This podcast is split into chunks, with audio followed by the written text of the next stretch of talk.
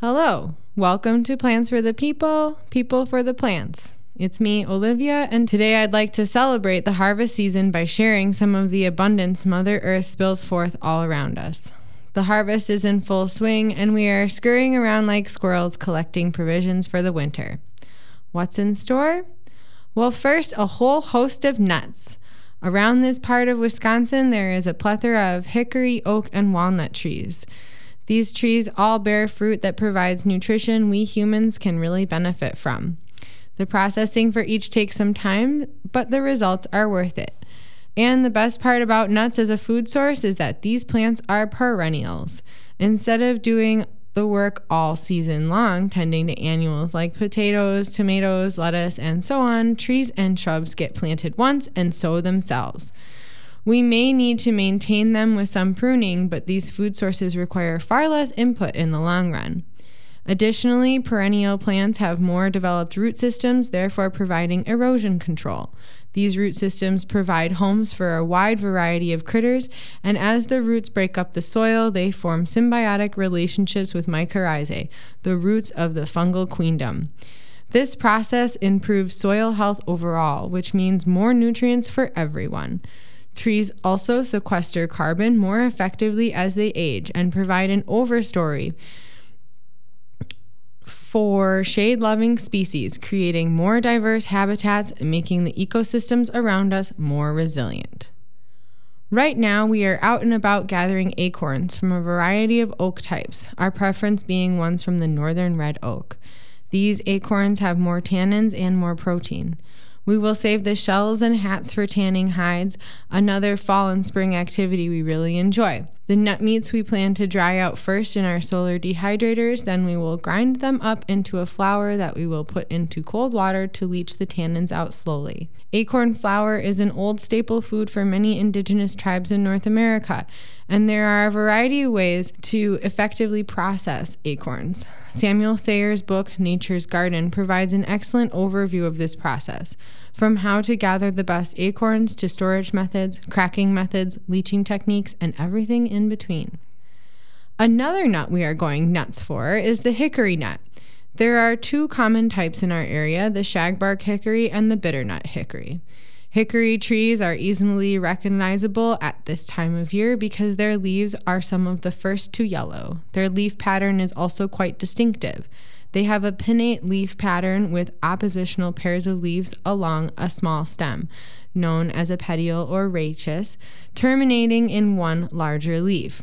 The shagbark hickory has larger leaves than the bitternut. The shagbark leaves come in groups of five, whereas the bitternut leaves are smaller and more typically in groups of seven. A very obvious difference between these two trees is, of course, the bark. Shagbark is shaggy with distinctive vertically oriented strips flaking off along the trunk as the tree gets older and sizable. Bitternut bark is very, very smooth and gray. When the trees are young, this difference in bark is not as apparent, so checking the leaves as well can be very helpful for identification.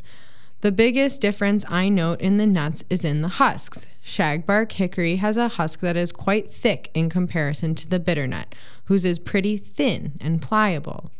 The shagbark hickory nut makes a delicious drink once shelled, tossed in some water, and simmered for a long time. The drink is nutty and fatty, perfect for cool fall nights. Some sources mention skimming off the top layer of fat that separates when one makes this drink. The fat can go on bread like a butter. Bitter nuts are sought after specifically for their oil. These nuts have a high oil content that folks like to press out and use as a cooking oil or as a butter substitute. There are enthusiasts in the area who have oil presses and offer use of some of, of their press in exchange for some of the oil. So you could gather extra, bring it to them to process, and get, as well as give, a plethora of beautiful local oil. It has a fine, nutty flavor. This is a wonderful tree to know about as our climate shifts and food systems face disruption. The other nut we are really excited about is one that some gardeners consider a total pest the black walnut. Black walnuts excrete a chemical called juglone, which can inhibit the growth of many species in its general area. There are many plants who are friends with black walnut and who can tolerate this chemical. Nevertheless, it has a bad reputation. Black walnut is also excellent plant medicine, especially as an antifungal treatment. You can toss the hulls into an oil or alcohol to make a salve or tincture that will remove, with time, things like Tinea versicolor. Do beware, the hulls have a lot of iodine in them, which is a valuable nutrient for all of us, but they also produce a juice that will definitely stain your hands, clothes, and anything else it gets on. This quality can be put to good use though if you like plant dyes because it makes a lovely deep and rich brown. The nuts themselves are a favorite squirrel food, but are also a great food for our brains. They are very rot resistant, so you can gather black walnuts in the fall and keep them all winter long, hulling and shelling as needed. Walnuts are a lovely addition to baked treats, curries, trail mixes, and so much more. The other plant friend I want to mention as I'm talking about the harvest season is the grapevine. I've been out at a local vineyard these past few weeks harvesting grapes for wine.